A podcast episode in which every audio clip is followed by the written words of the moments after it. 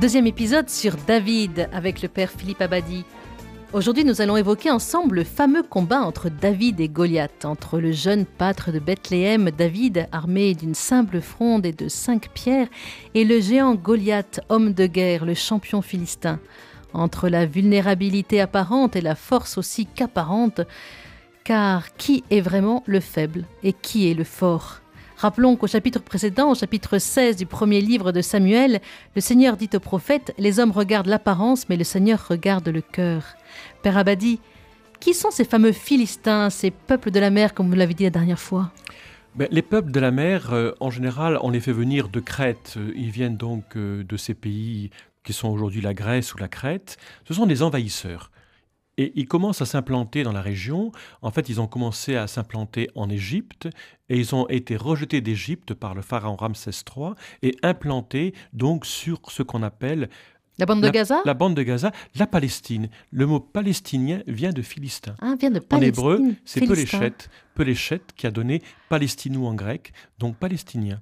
On va voir arriver donc dans le texte un champion avec une description incroyable, ce fameux mm. Goliath qui est bien connu.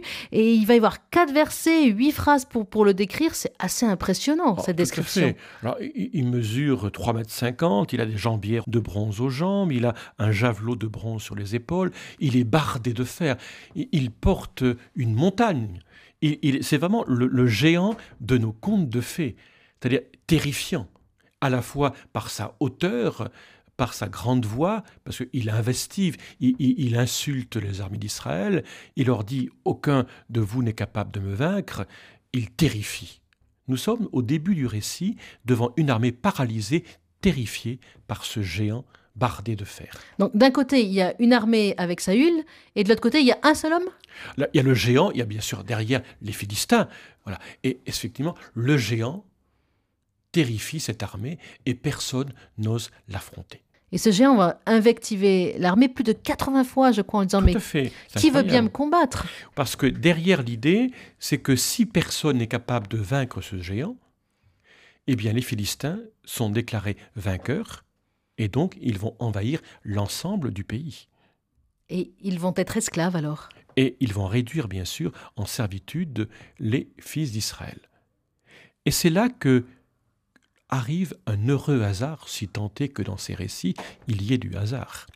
C'est que David, un petit peu de manière indiscrète d'ailleurs, vient dans le camp rendre visite à ses frères, il amène de la nourriture, dit-il, en fait il a envie de voir ce qui se passe. Parce que David, lui, était pas guerrier.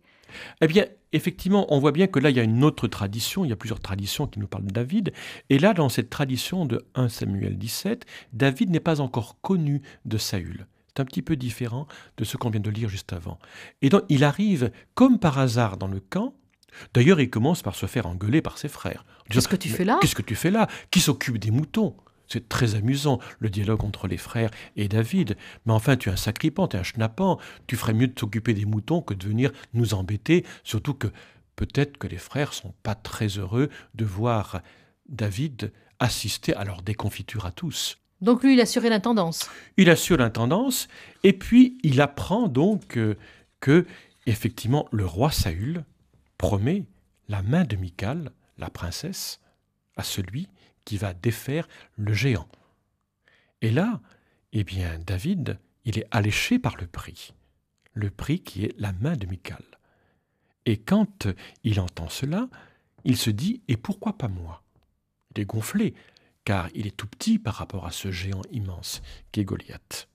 Pourquoi en fait Saül lui-même ne va pas défier Goliath? Parce que on sait que Saül était d'une grande, grande prestance et qu'il avait déjà défié plusieurs fois les Philistins. Peut-être parce que, effectivement, si le roi euh, mourait au combat, il laisserait un peuple sans tête. Et donc, on ne peut pas risquer la vie du roi ainsi. Et donc, David va se proposer, et il a d'ailleurs, euh, il va le faire avec la naïveté de l'enfance. Mais je vous lis peut-être un petit passage qui est tout à fait intéressant, c'est ce que lui dit Eliave. Eliave, son frère, je lis à partir du verset 28 du chapitre 17. Eliave, son frère aîné, entendit qu'il parlait aux hommes. Et la colère d'Eliave s'enflamma contre David. Pourquoi donc es-tu descendu et as-tu laissé le petit troupeau dans le désert? Je connais ton arrogance, la malice de ton cœur. C'est seulement pour voir la bataille que tu es descendu. David dit Mais qu'ai-je fait? Je n'ai fait que parler. Et se détournant de lui pour aller à un autre, il tint le même langage. Et le peuple fit de même. Qu'est-ce que dit David à tout le monde? Vous savez, moi je peux vaincre Goliath. David dit aux hommes qui se tenaient près de lui, Que fera-t-on pour l'homme qui battra ce Philistin et qui écartera la honte d'Israël? C'est ce que vous disiez, il veut savoir quelle est la récompense aussi. Bien sûr. Qui est-il, en effet, ce Philistin incirconcis pour qu'il ait défié les lignes du Dieu vivant. Est-ce qu'il n'y a pas aussi un petit peu une, rage de voir que c'est un, idolâtre qui risque de prendre le pouvoir? Oh, je crois qu'il y a surtout l'arrogance de la jeunesse. Et c'est là aussi où David nous est très proche. Et il a un argument magnifique, extraordinaire, euh, quand le roi Saül le voit et lui dit tu ne peux pas marcher contre ce Philistin pour combattre contre lui. Tu n'es qu'un jeune homme, c'est-à-dire un homme sans expérience. Et il rajoute, tu n'es pas un homme de guerre alors que lui est un homme de guerre depuis sa jeunesse. Il va raconter comment il est berger. Lisons ce verset 34 et suivant qui est extraordinaire.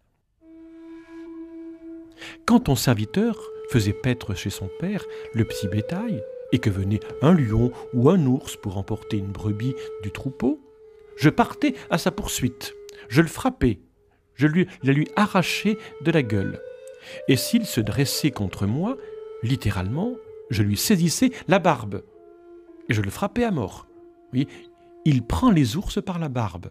C'est extraordinaire. C'est un batailleur. Et donc il dit, si je suis capable d'arracher les brebis à un lion, à un ours, je peux tout à fait vaincre ce Philistin.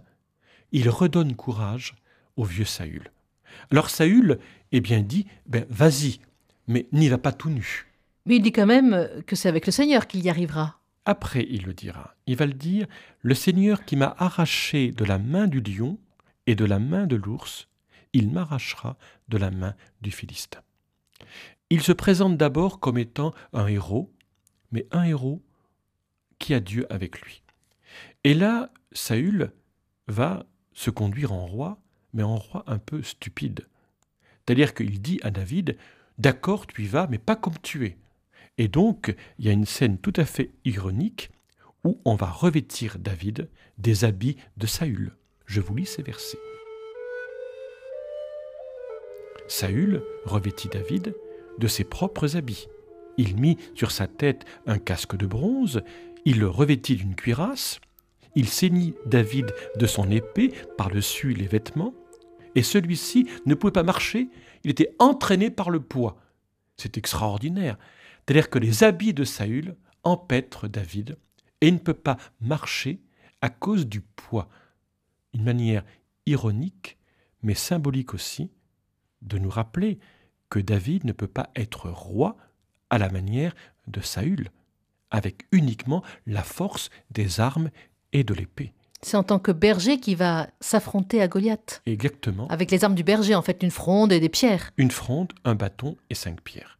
C'est-à-dire, il y va à main nue. Et il faut voir la scène très amusante de ce David qui est incapable de marcher avec la cuirasse. Et il faut donc qu'il se déshabille, qu'il le retire. On les lui retira. Il prit son bâton dans sa main. Il choisit cinq petits cailloux dans le torrent. Il les mit dans son sac de berger, dans la sacoche. Puis il prit la fronde à la main. C'est ainsi qu'il va au combat.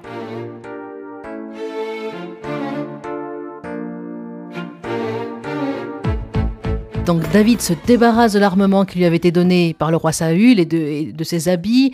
Il prend en main son bâton, se choisit dans le torrent cinq pierres bien lisses, les met dans son sac de berger et la fronde à la main s'avance contre Goliath. Alors c'est assez incroyable. Pourquoi un bâton, cinq pierres et une fronde? Ce sont les armes du berger. Et, d'ailleurs Goliath a une réaction de mépris. Il lui dit Est-ce que je suis un chien pour que tu marches contre moi avec un bâton? Et donc, quelque part, il lui dit, mais enfin, tu n'es pas un guerrier, tu, tu, me prends pour un chien. Et là, David va faire cette magnifique réponse. Toi, dit-il, tu viens vers moi avec une épée, une lance, un javelot, mais moi, je viens vers toi au nom du Seigneur d'Israël, le Dieu des lignes, c'est-à-dire des armées d'Israël, que tu as défiées. On oppose ici deux forces et deux grandeurs. La force de l'épée, de la lance, du javelot, qui est l'armement du géant philistin, Goliath, et il y a marcher au nom du Seigneur, qui est l'unique force de David. Alors ça va être un, combat singulier, un homme contre un homme, un homme pour sauver un peuple. C'est ça, c'est un combat de champions. Peut-être que nos auditeurs se rappellent l'histoire des Horaces et des Curias, où on avait trois champions de Rome et trois champions des Albins. C'est pareil. Donc pour éviter une tuerie, c'est-à-dire un meurtre ou un massacre de deux armées, chaque armée dépêche un champion, et c'est le champion qui l'emportera qui décidera de la victoire. Est-ce qu'on peut penser que, David, il y va pour sauver son peuple ou il y va pour euh, avoir euh, un petit peu naïf en pensant que comme ça, peut-être qu'il pourrait accéder à la royauté en épousant la fille du roi? Alors, je pense que dans le texte, il y a un peu des deux. Le texte grandit David, mais en même temps, vous savez, ça rappelle un peu l'histoire du vaillant petit tailleur dans nos contes d'enfance. Si vous vous rappelez, c'est aussi, ah ben, il y a le prix quand même attaché à la victoire, qui est la fille, la princesse. Et donc je pense que David, c'est un mélange des deux.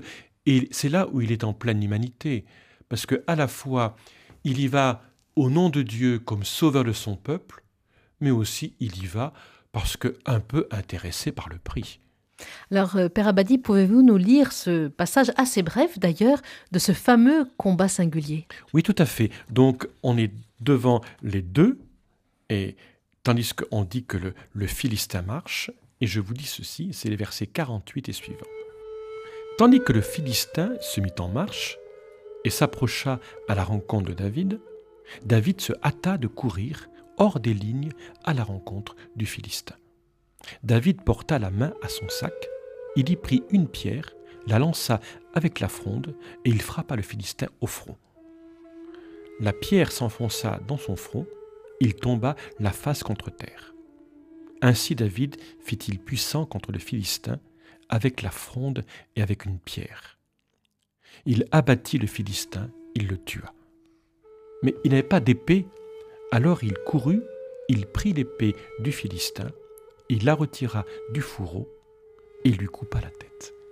C'est tout à fait amusant, si je puis dire, parce que vous avez à la fois l'ingénuité du berger et de la fronde, mais en même temps l'habileté du guerrier qui se dit achevons le travail, et donc peut-être que la fronde n'est pas suffisante, on prend l'épée.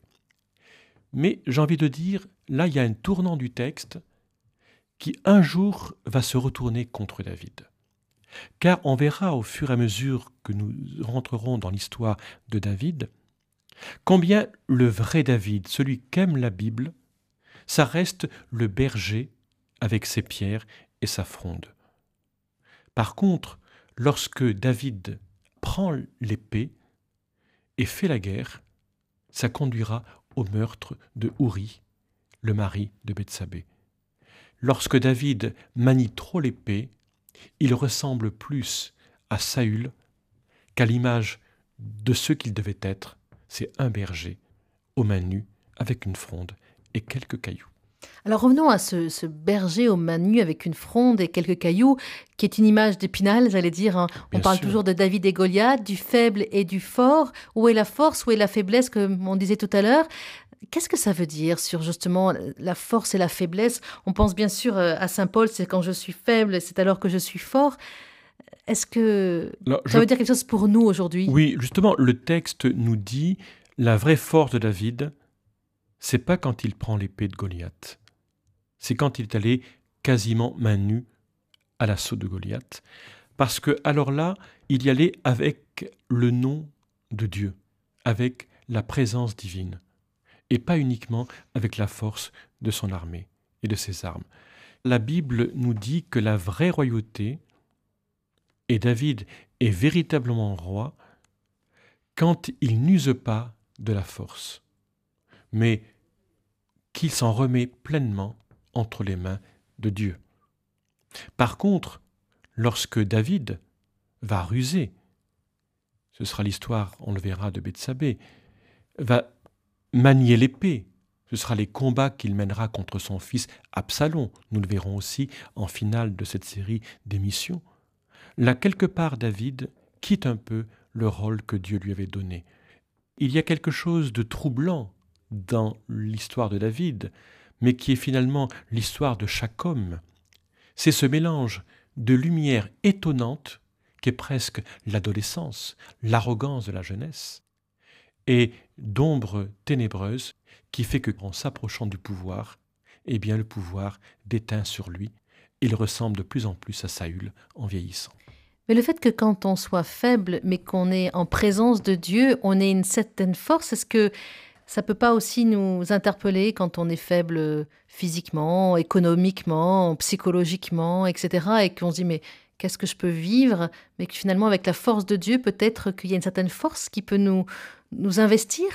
Alors je pense que ça rejoint ce qu'on avait vu dans une précédente émission où on voyait que Dieu ne regardait pas l'apparence, mais il regarde le cœur.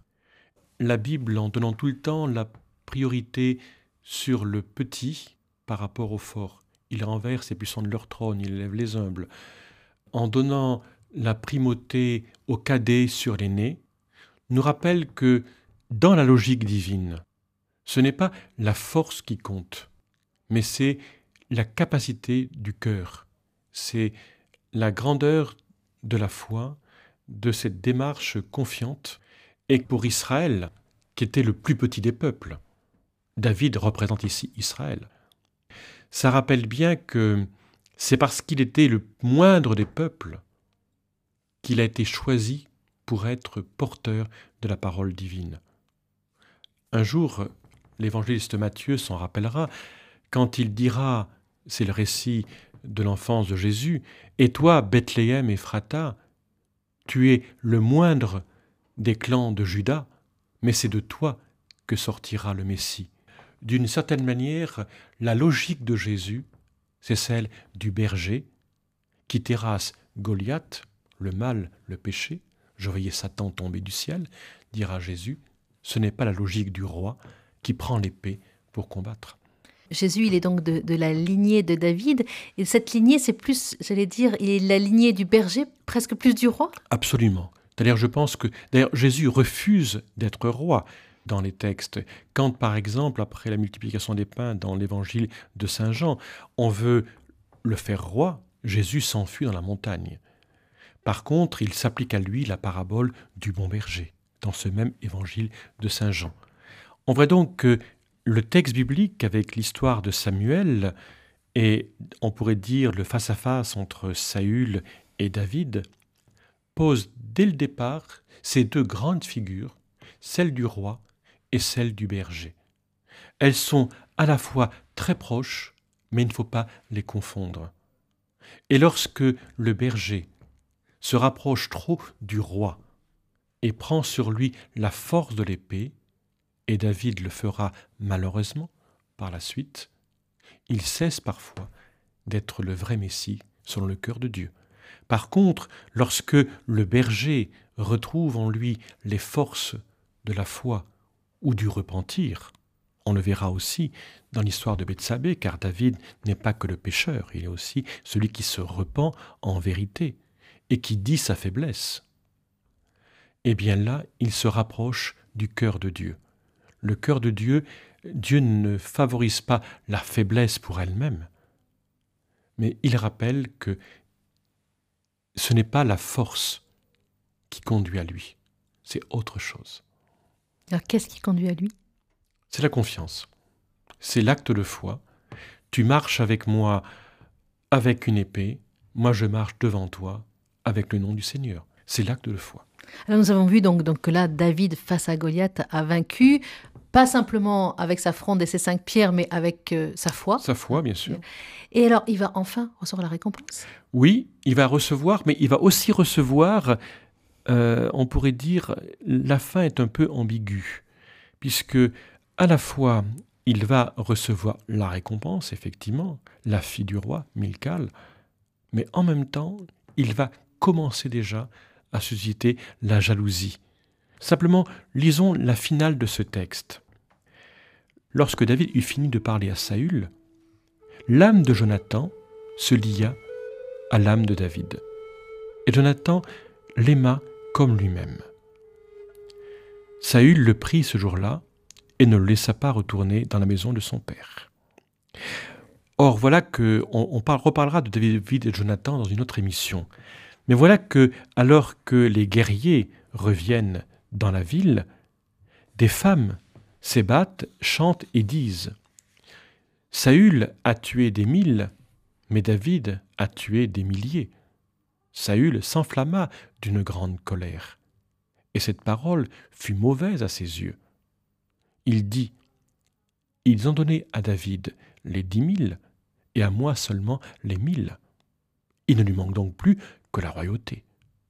Et donc la finale du texte déjà nous oriente vers le deuxième volet de cette histoire que nous aborderons à travers une émission à venir, qui va être le triangle, on pourrait dire, complexe entre David, Saül et les fils et filles de Saül puisque d'un côté on va avoir David en lutte contre Saül, et Saül jalousant David, mais on aura l'amour de Milcal pour David et l'amitié de Jonathan pour David.